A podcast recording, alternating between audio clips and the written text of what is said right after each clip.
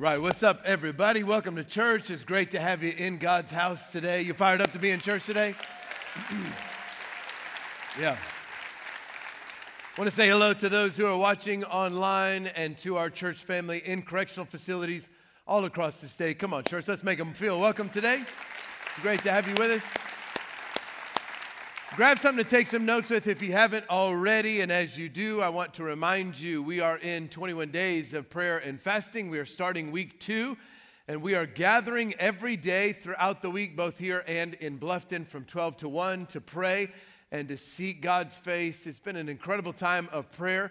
If you haven't been able to join us, man, I would love for you to come. Drop by any day throughout the week or come every day. If you can't come in person, you can join us live online through the app or the website. If you can't do that, we'll archive it for you so you can watch it sometime throughout the day. Man, this will be the best year of your life if it's the best year of your life spiritually, and we're doing everything we can to help you in that journey.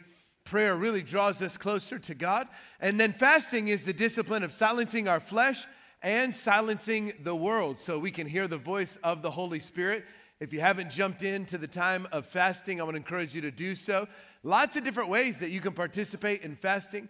All those resources are available to you in the app. You can download the app if you haven't already and then read through those. And man, there's lots of really healthy things you can do to begin to silence the world and to discipline your flesh as we hear the voice of the Holy Spirit. Jump in. It's going to be an amazing 2 more weeks. And if you haven't been a part of it, 2 weeks is plenty of time to fast, all right? It's going to be a great time, so join us. Now, I want to quickly say, for those of you who maybe have never fasted before and you're kind of new to all this and you came in like gangbusters and were like, man, I'm going to shut off everything in my life, no social media, no email, I'm not going to eat any food, like I'm going all in, baby. And then like by Tuesday, you were eating pizza, crying as you binge watch Netflix, feeling like a horrible Christian. Just relax, all right? It's so easy for us as Christians to turn these wonderful spiritual disciplines into things that can be very religious and very life-taking, very condemning. Don't let fasting be that for you. Chances are you may have just jumped in a little bit too deep, all right? So let the Holy Spirit lead you. There's lots of different ways you can fast. Take a deep breath, get back on the horse, maybe reevaluate what you're doing for your fast, and then join us for the last 2 weeks. Don't let the devil beat you up and win that battle, because he knows that you are going to see great spiritual momentum by participating. And it's not what you fast, it's that you fast. It's just that you participate with us, and I believe God's going to move in your life.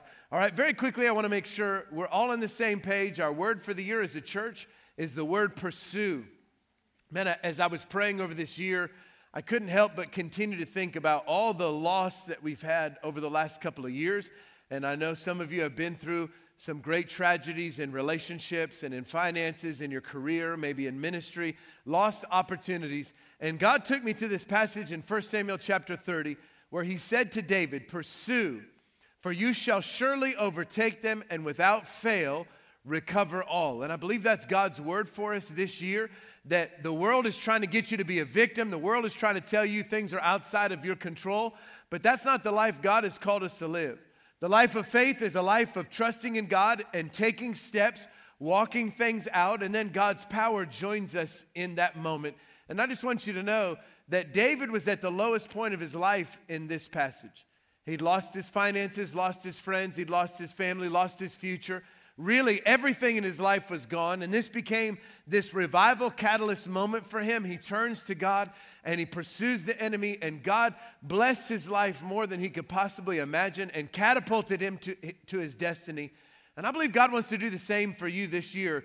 If you'll just put the effort forth to work on your marriage, pursue your kids, work on your finances, pursue the future that God has for you, I believe this will be a year of great recovery and great blessing. Let the favor of God rest on your life in supernatural ways. Amen, everybody. God wants to bless you more than you could possibly imagine. And the beautiful thing about that is that God wants to do it now.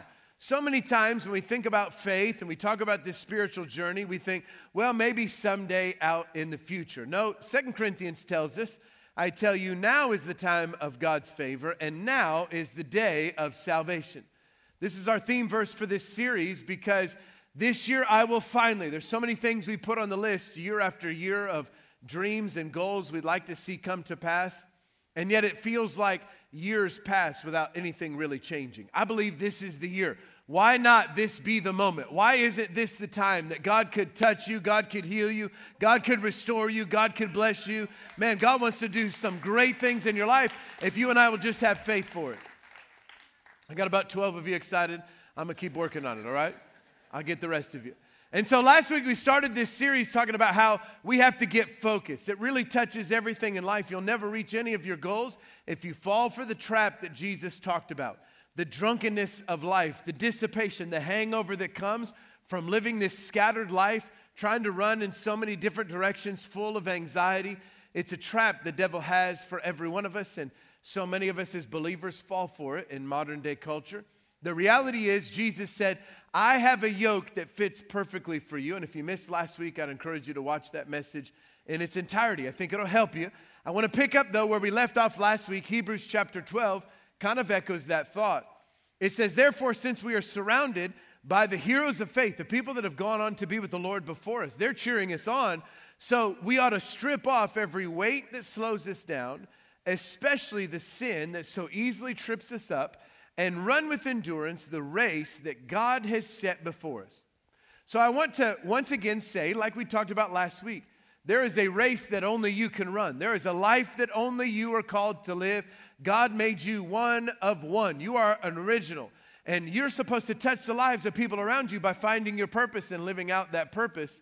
And yet, at the same time, while we're trying to run that race, every one of us has weight that slows us down and sin that trips us up. Today, I want to talk to you about those things, those weights and those sins that seem to keep popping up in our lives. How are we going to deal with those to be the people God's called us to be? The message today is this year, I will finally get free. I will finally get free. For some of you, it'll help you with an area of addiction in your life. With others of you, it may just help empower you to get some areas of your life under control. Like you may be saying, I'd really like to get healthy. I'd like to change my diet. I'd like to exercise. Or I'd like to get my finances under control and get out of debt. I think we need freedom before any of those things can happen.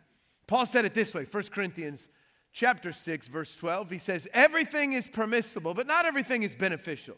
Now, I don't know if you know that there are some things in life that aren't necessarily sin. They're just not necessarily good. Y'all know what I'm talking about? Like donuts.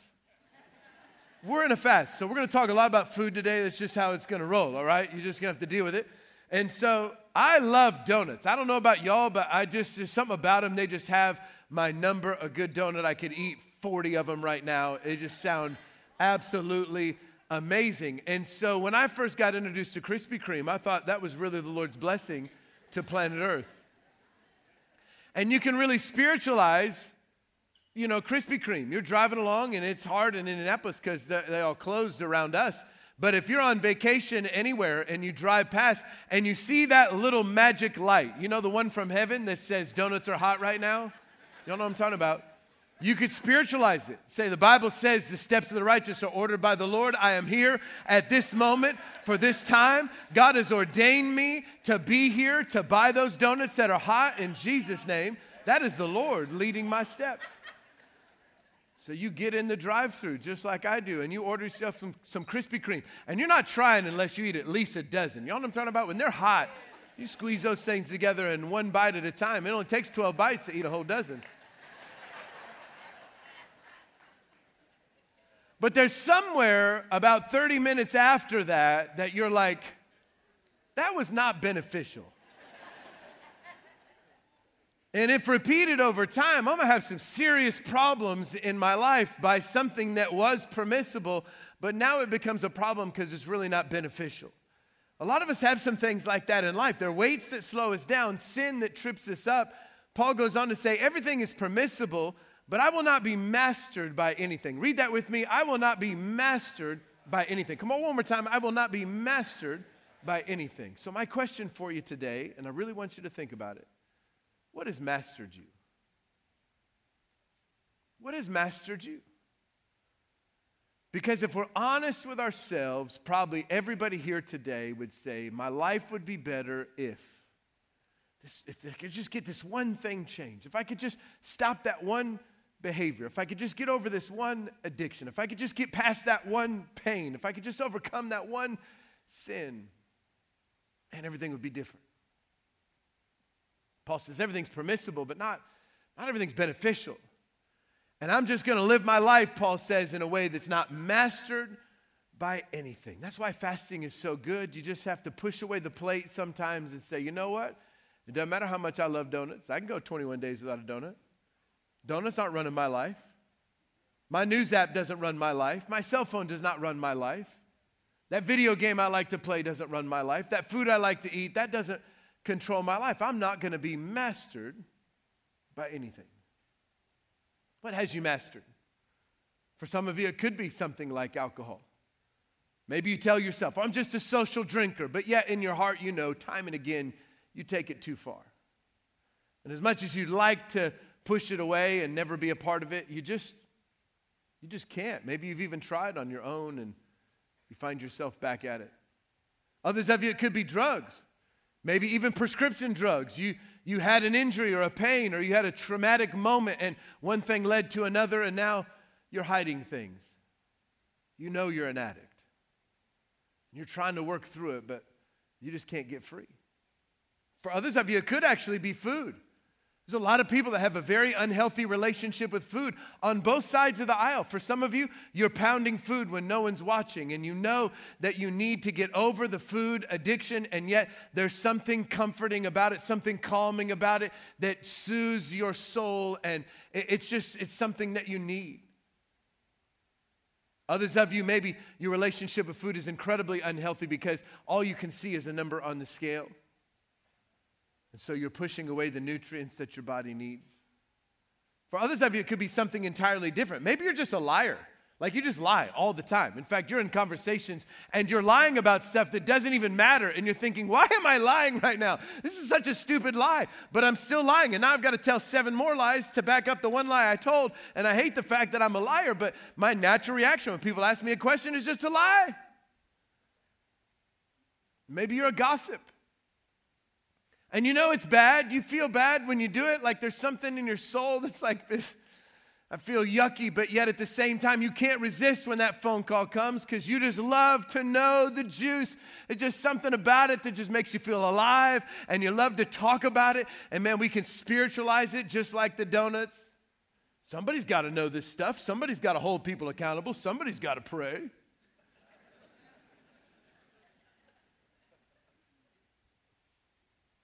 I heard about these 3 pastors that were out fishing, and they were good friends, 3 different churches in town, and they fished together all the time. And one day, finally, the first preacher says, you know what? I got to get something on my chest, man. I've just been really wrestling with lust lately, and it is just tearing me up inside. I got to tell somebody about it. I just can't handle it anymore. I feel like it's got control over me.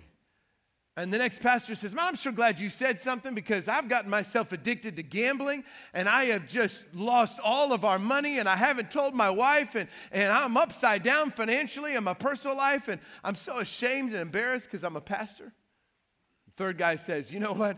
To be honest with you, I really struggle with gossip and I can't wait to get off this boat and tell everybody what y'all have been doing so we can pray for you.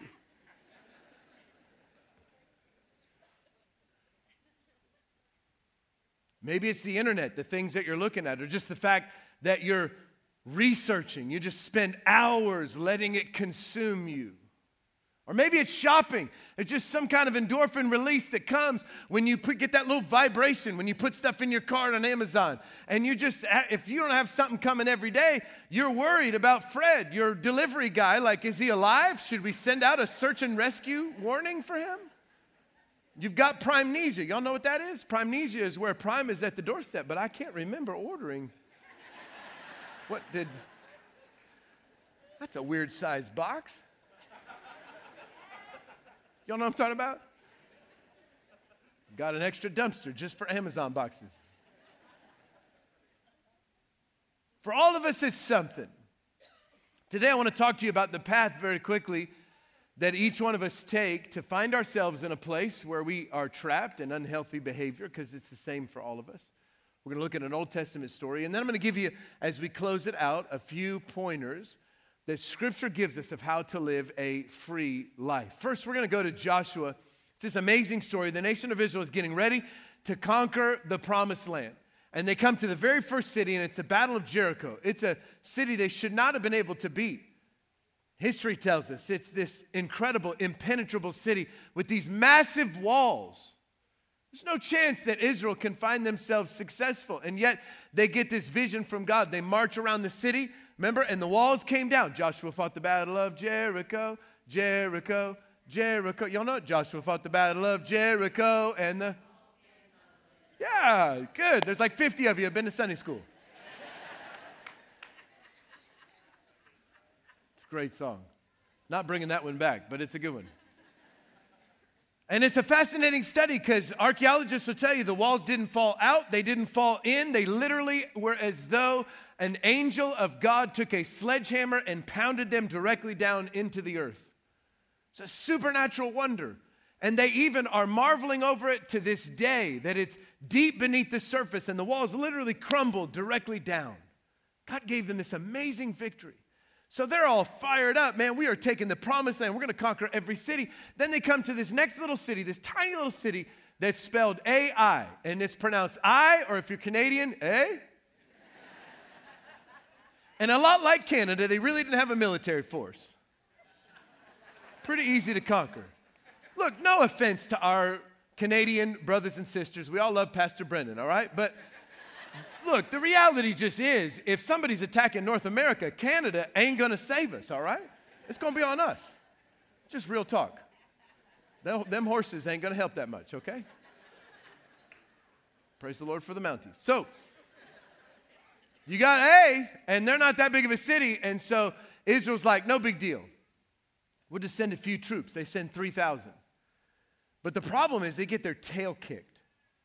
Like, run home, 38 people dead, and a bunch of people just bewildered. Everybody's discouraged. Fear strikes the heart of the nation of Israel. They don't know what to do. Joshua gets on his face before God, and he cries out, God, I thought you were with us. What is going on? And God says, there's sin in the camp.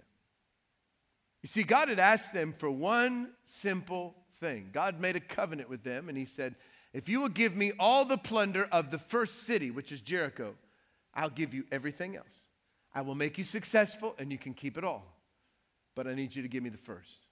Same principle he gives us today. He wants to be first in your heart, first in your worship, first in your life, first in your finances, first in your day, first in your week. God wants to be first. And so God wanted to be first for the nation of Israel, and he said, if you'll put me first, then I'll enter into this covenant with you that everything else will be blessed. And yet God said there's somebody in violation of the covenant. There's sin in the camp. And so God's blessing wasn't there. And I just want to pause for a quick moment. We don't have time for this, but somebody needs to hear it. I just want you to know that oftentimes we're frustrated with God because we feel like he's not blessing our marriage, he's not blessing our kids, he's not blessing our business or our finances. And the reality is maybe you're in breach of covenant. Maybe there are things that you and I are doing that aren't honoring God's word. We can't do marriage our way, raise our kids our way, do life our way, spend finances our way, and then be mad at God that it's not working. It's not God's fault. God has given us a covenant to live by, and if we'll stand on the principles of his word, he's always there. So they set up this Thanksgiving Day parade, and you ought to read this story because the Bible actually is pretty interesting. And so the entire nation of Israel comes before Joshua, and they're trying to figure out what's happening. And God selects the tribe, then God selects the clan, then God selects the family, and then God singles out this guy named Achan. And Joshua says, Achan, you better start talking. What in the world is going on? Because you're costing all of us. And in verse 20, Achan said, it's true. I have sinned against the Lord, the God of Israel. And then he gives us the path of sin that happens for all of us. Among the plunder, I saw a beautiful robe from Babylon, 200 silver coins and a bar weighing more than a pound. And I wanted them so much that I took them. They are hidden in the ground beneath my tent with the silver buried deeper than the rest. This is the simple path that every one of us follow. Jot it down if you're taking notes. The first thing is that I saw. We don't have time to go into it, but you can never underestimate the power of what you see, the power of what you consume with your eyes. And we live in a very godless culture today. You probably are already aware of that, but I just want us all to be even more cautious about the things that we're letting into our eyes. The reality is there is so much perversion in today's culture, and most of that is propagated through television and through what's on the internet. But can we just talk about television alone for just a minute? Do you know the average American now will watch 15 solid years of television by the end of your life? 15 years that the average American would have spent watching television. I hate to be in front of God on Judgment Day on that one. Like 15 years. What'd you do with this 15-year gap? Entertain myself with filth?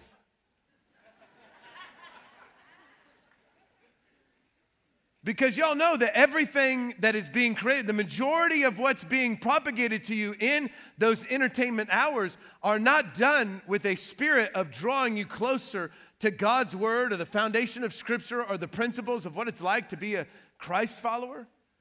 No, it's with a spirit of the Antichrist, an agenda that's trying to destroy your sexuality, trying to destroy your finances, trying to destroy your marriage, pick apart your family. It's got an agenda to it. Now, I'm not saying we all need to go home and burn the TV, all right? I love television too. I'm just saying we got to be careful because we don't even get wrapped up in all that drama that glorifies sleeping with everybody's husband and wife and running around and killing people and all the stuff that most people watch. We just like to watch sports at the Summerall house. But, man, we were just sitting there innocently watching the national championship football game for college football a few days ago, and bam, halftime came, and I was like, boys, look at the floor. God in heaven, there's porn on TV, right on regular television. If y'all missed it, you do not need to go back and watch, all right? They're like, what is he talking about? I need to investigate so I can warn others.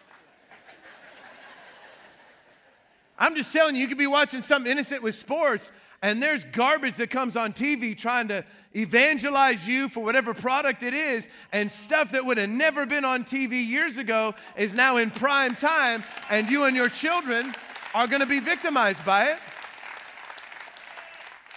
It's just like, my wife was sitting there. I was like, I'm really uncomfortable. This is awkward for me too. I'm not looking at the TV either. I don't find that attractive. No, you're the love of my life. You're like, make eye contact with me. This is great. I love you. We just got to think about what we're looking at. David messed up his whole life because when he was supposed to be at war, he decided to stay home, and all the men were at war, so he just conveniently went to the highest place in the city when people all took baths on their roofs, and it just so happened there weren't any men around, so it was only women bathing. He found Bathsheba. He took a sneak peek. He brought her into his house and ruined his entire life and ended up killing her husband. Psalm 101, he says, I learned my lesson. I'm going to keep my eyes pure. I'm going to stop looking at stuff because that gets you in trouble. So Achan says, it started with my eyes. I saw this beautiful robe and the 200 silver coins and the bar of gold, and I wanted it. That's the second stage, is that what you see determines what you desire. And the world knows that. That's why advertising is so great. The other day, I was running an errand a couple weeks ago, and my daughter and I, we had gone to an appointment, and it was like the middle of the afternoon. She was like, Dad, I accidentally skipped lunch. Can you grab me something to eat? And I said, sure, baby. What would you like? And she said, Taco Bell. And I was like, you're my favorite daughter. I don't know if you know this, but I love Taco Bell. I don't eat it very often, but I think it's great. Most fast food will kill you, but including Taco Bell. But at least after I die, I'll save on funeral expenses because I'll have all that sodium in me. They don't have to embalm me. I'll just be preserved forever.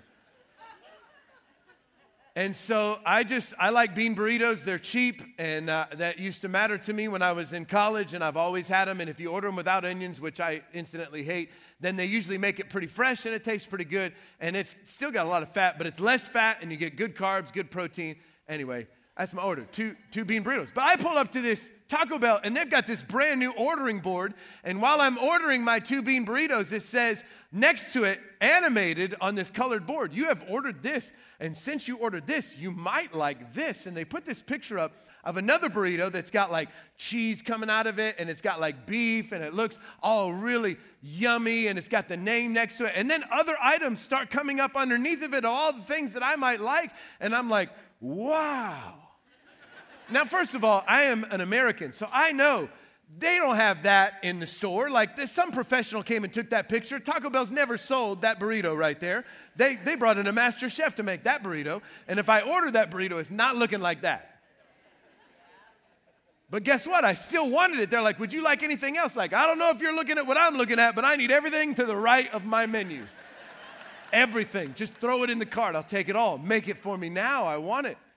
Why? Because I saw it. Well, the devil knows that. James chapter 1 says, verse 14, each one is tempted by his own evil desire. He is dragged away and enticed. Did you know that there is evil living inside of you, even as a follower of Christ? There's this flesh, this human sin nature part of you that wants to drag you away towards sin. The Bible talks about it in Romans and Galatians. There's a tension between the flesh and the Holy Spirit. And God is pulling you to live a righteous life, and your flesh is pulling you to go back to sin and to the things your body desires and craves. And you would say, no, I've been a Christian a long time. I don't have trouble with that anymore. The Bible says in 1 John 1:8, you're lying to yourself. If you say you don't have the sinful nature, that's what that word sin means. If you say you have no sin, we're only fooling ourselves and we're refusing to accept the truth. The reality is it's there for all of us. And so we have to understand that it's there. And if we see something, it's going to create the unholy and unhealthy desires of the flesh on the inside of us. And that always leads to trouble. He says in verse 21, I wanted them so much that I took a step. We see it. We want it, and then we take it. I see it. I desire it. I'm going to order it. I'm going to click. I'm going to go. I'm going to spend. I'm going to drink it. There's something about that process that works. And the same thing is true with sin. It says each one is tempted when by his own evil desires he's dragged away and enticed. And there's this maturation process. Desire conceives, and it gives birth to sinful actions. What you see determines what you desire. What you desire determines what you do. And the devil knows this process. And he says in the next passage, I wanted them so much that not only did I take them, but now they are hidden. And that's the most toxic thing that we naturally do by our own human nature, is that we hide. That goes all the way back to our greatest grandfather, Adam and Eve, in the garden. As soon as he blew it, he sewed together a fig leaf miniskirt and tried to cover it up. The very first thing we do is hide. We don't automatically go and call a friend. We don't confess. What do? We throw the fast food in the trash at the bottom of the trash can in the middle of the fast because we don't want our spouse to know. And even though it's 7 degrees, we roll the windows down and try to get that smell of French fries out of the car. Y'all are nervously laughing because you're all guilty. You've done it before. And the devil loves to keep us trapped by this. Most of us spend more energy trying to hide than we do trying to heal. We're trying to cover it all up, and we're spending so much time trying to make sure nobody finds out. If you put that much energy into just being honest and working on it, you'd probably be free by now. We just got to get it out in the open. That's why Paul says we refuse to wear masks and play games. We're not maneuvering and manipulating behind the scenes. We just keep everything we do and say out in the open. Why Paul is so refreshing as a spiritual leader, because he just puts it out there. And then what happens is we go through this process. We see it, we want it, we do it, we hide it, and we promise ourselves, I'll never do that again. I don't like the way I feel after that. I feel gross and sinful and condemned, and man, it's just terrible. I'm far from God. So we tell ourselves, never again, never again, never again, until the opportunity comes or a weak moment comes, and then I repeat. And we go through the same process. Once you've been through the process the first time, it's easier to do it the second time, easier to do it the third, even easier the fourth. And we get in this place that many of us find ourselves today, in this repetitive lifestyle that Paul identified with. He says, I don't understand myself, to be honest. I really want to do what is right. I've got this godly desire, but that's not what I'm doing. Instead, I do the very thing I hate. I keep going back to the sin. I keep going back to the brokenness. I keep going back to the addiction. So my question for you today, one more time, is what has mastered you? Where is that process playing out in your life? Different for all of us, and yet it's the exact same process for every one of us. The Bible tells us that freedom is possible. In 1 Corinthians chapter 10 and verse 12, it says, if you think you're standing strong, be careful not to fall. The temptations in your life are no different from what others experience, and God is faithful. He will not allow the temptation to be more than you can stand, and when you're tempted, He will show you a way out so that you can endure. There are three things I want you to see in this passage, but I'm going to give it to you in the Living Bible. And they'll help you walk in freedom every day of your life if you'll simply embrace it. He starts off by saying, be careful, because if you're thinking, oh, I would never behave like that. The Pharisaical attitude of, thank God I don't sin like them. Let this be a warning to you, for you too may fall into sin. Number one, jot it down if you're taking notes. You got to be humble if you're going to stay free. Too many people full of religious pride who judge others because they sin differently than you. Oh, I would never do crack. I would never cheat on my wife. And yet you're full of lust and checking Instagram every 5 seconds in your life, way more addicted to your cell phone than anybody's ever been to any drug, acting like your life is fine. You know, the truth is, so many times we make this toxic decision to measure ourselves against others. Because it's not that, and because it's not that sin, and woo, that's a doozy. I'm great because I'm not doing those things. But I would suggest to you that we need to measure ourselves against the standard of Scripture instead of the sins of others.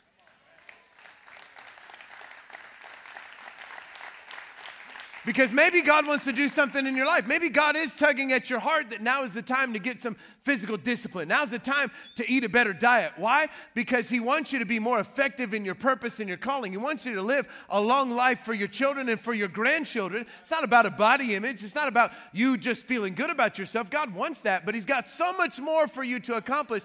And yet you wake up in the morning with that conviction and that determination and that vision that you're finally going to get healthy till you turn on TLC and you're like, well, I didn't get forklifted out of bed today, so I am crushing life. Look at that. I'm not that big. And that's the Pharisee who stood up and prayed, I thank God that I'm not like those sinners because look at how good I am. And Jesus said to those people, you are twice as much a son of hell than all these other people caught in addiction. We just need to be humble. We are all sinners saved by grace, and if you want to live a powerful spiritual life, you're going to have to embrace humility. James 4 says, so humble yourselves before God, resist the devil, and he will flee. My personal opinion is that the second statement is predicated on the first. You will have no power to resist the devil until you get on your face and humble yourself before God. Because there's no power in the prayer of a self-righteous Christian who thinks you got it all figured out because you don't sin or struggle in the same way as others. I think our spiritual authority is connected to our spiritual humility. And until every one of us acknowledges the fact that we are all one step from stupid, you're one decision away from ruining everything that God's given you in your life. And so am I. You need to live with that reality every day. I'm not saying you ought to live out of fear of, oh, I'm going to mess it all up, but you ought to live with the sober judgment that it doesn't take much. I can't trust in myself. I've got to stay on my face before God. I too am a sinner. I too am broken. I too need God's power in my life to live free. We got to be humble. Then he goes on to say in verse 13, but remember this, the wrong desires that come into your life aren't anything new or different because many others have experienced the exact same problems as you. Number two, if you're going to be free, you got to be human. You know, the devil would love to tell you on the opposite side of the ditch, not the self-righteous ditch, but the self-condemned ditch. Oh, I'm so broken. I'm so messed up. I'm so twisted. I'm so addicted. No one ever has gone through the things I've gone through. No one's ever been as messed up as me. I'm one of one. God can't help me. And that's the lie that the devil has for you to make you feel like a freak so that you'll be isolated. He's trying to tell you, no, you're the only person going through that. Everybody else is way holier than you. So if you're honest with anybody in your life, if you tell anybody at church what you're going through, they are going to kick you out of the church. Like if you are honest in a circle and tell somebody what you're really thinking, Pastor Dave himself is going to call you by Tuesday and be like, woo, buddy, you are messed up. I don't know where you went wrong, but you ain't welcome back. God bless.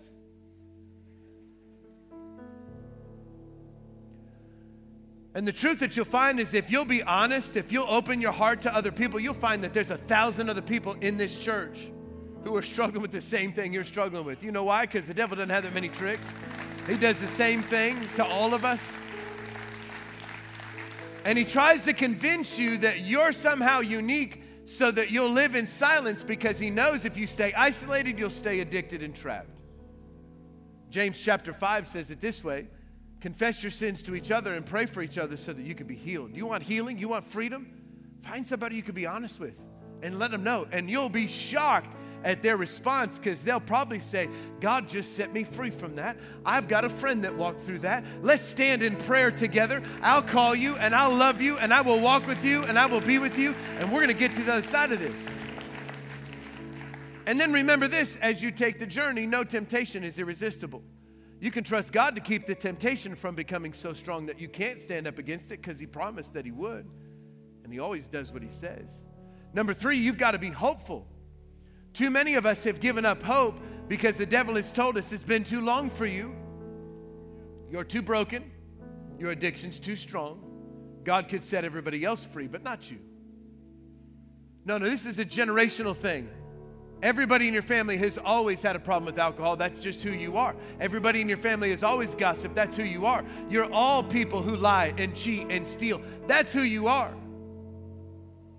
And so you tell yourself, it's irresistible. I don't have the ability or the power to say no. I'm doomed to this life. But nothing could be further from the truth. The devil is trying to steal your vision for what life could be like if you were actually free, because he knows if he can get your vision that you'll give up. The Bible says without vision, things die. So if you can't see your marriage restored, you'll give up on trying. If you can't see your children come home, you'll stop pursuing them. If you can't see yourself completely free from the addiction, you'll stop walking that path, and the devil knows that he's got you. And I've noticed in my own life that every time I try to change, the devil's pretty good at giving me excuses to say the same. You'll leave this place fired up, ready, with a little bit of hope in your heart that things could actually turn, that things could actually change. And the devil will pile on and go, not this week. Too much pressure. Too much heartache. Too much pain. Nobody understands. You're one of one. It's been too long. Trying to get you back to that mindset. Trying to get you back to that trap. Trying to get you back to that place that you believe you have to be the addict. But nothing could be further from the truth. The Bible says that his power is there, that he keeps it from being irresistible. So I would just submit to you today that if you remain an addict, it's because you're choosing to stay that way.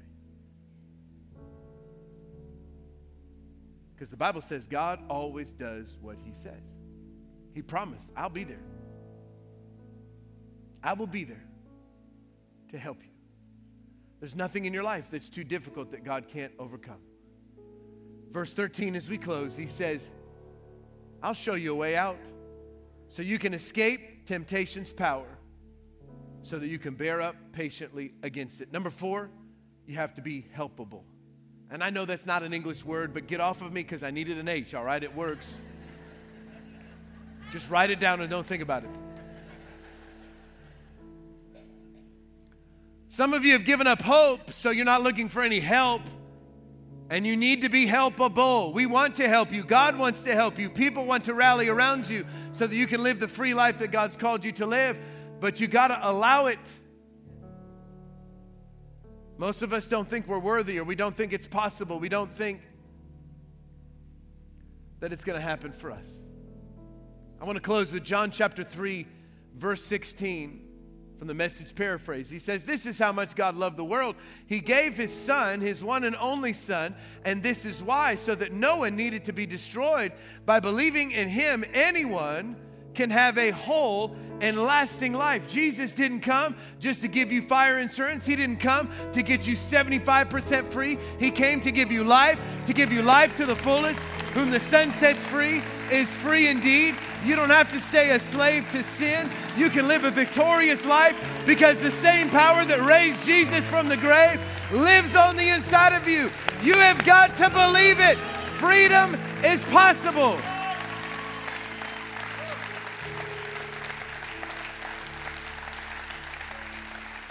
He wants you to live that whole life. And check out what he says as we close in verse 17. God didn't go to all that trouble sending his son merely to point an accusing finger and tell the world how bad it was. He came to help.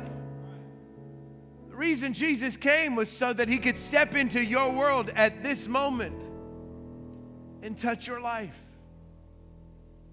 God doesn't just want your victories. God doesn't just want your talents. God doesn't just want your successes. God wants all your failures, all your addictions, and all your sin. He wants to be Lord of every area of your life. He wants it all. Today, you have to believe that freedom is possible. The weights that slow us down and the sin that trips us up, this is the year that you can finally get free. With every head bowed and every eye closed, I want to pray that God will bring freedom to your life. But I want you to know the first step is to surrender to Jesus. If he's not in your life, then you have no power to change, because the only power that will help you change is God's power. Maybe you've never known the Lord and you're at the end of your rope because of whatever behavior that's toxic in your life continues to repeat itself, and you know you've tried, you can't change yourself. I want you to know Jesus is the answer. Or maybe you've kind of been around the Christian game for a long time. You've done the church thing, but yet there are pockets of your heart you've never surrendered to God. And you so desire to be the person that everyone else thinks you are. You want to get rid of the secret life behind closed doors. I'm telling you, today is the day to completely surrender to Jesus. Give it all to him. If you're ready to do that, I'm not going to make you stand or come to the front. I'm not here to try to embarrass you or single you out. I just want to connect you with Jesus. We're going to pray a simple prayer. And I would love to know that you want to be counted in on that prayer. All across the room. Would you take just a moment? If you're going to stand in agreement with me while no one's looking around, would you just lift your hand high to say, Dave, that's me today. I need to pray that prayer. Come on right now. Just put your hand up high. Say, count me in. Yeah. It's amazing. All across the room, I'm so proud of you. You can put your hands down. Here's what we'll do. I'm going to give you the words, and you can pray them quietly in your heart because God will hear you. Just say, Lord Jesus, I repent today of all of my sin. God, I want to change. So I surrender my whole life to you. Fill me with your power. And help me to live a righteous life. Then just whisper to heaven, God, I give you my life today. In Jesus' name I pray. God, I thank you for every single person here and for the spiritual journey that we are on. We take authority over every pattern of behavior that is inherently toxic or sinful. The things that are destroying our lives that we cannot change on our own, we break their power in the name of Jesus off of every person's life today. We stand on the promise of your word that whom the Son sets free is free indeed. God, you promised that there would never be temptation that's too strong for us to resist, and that your power would be there for us to escape. God, I pray that would be reality this week, that in every moment where sin comes to tempt us, that we would find that way out by the power of the Holy Spirit, that we would say yes to God and no to sin. God, I pray that you would open our hearts to the possibility of how good you are and the freedom that you could give us if we would just simply trust in you. God, we thank you for great relationships who would come alongside us that we can be open and honest with, who will stand with us and pray for us. God, we thank you for the vision that you're placing even now in our hearts of what life would look like if we were to truly be free. God, we thank you for the amazing blessings on this spiritual journey and for the light that we can be to the world around us as we tell of how good God has been to us and his power that's at work in our lives. God, we love you today. In Jesus' name we pray, and all God's people said amen. Amen. Come on, church, would you celebrate with those who prayed that prayer today?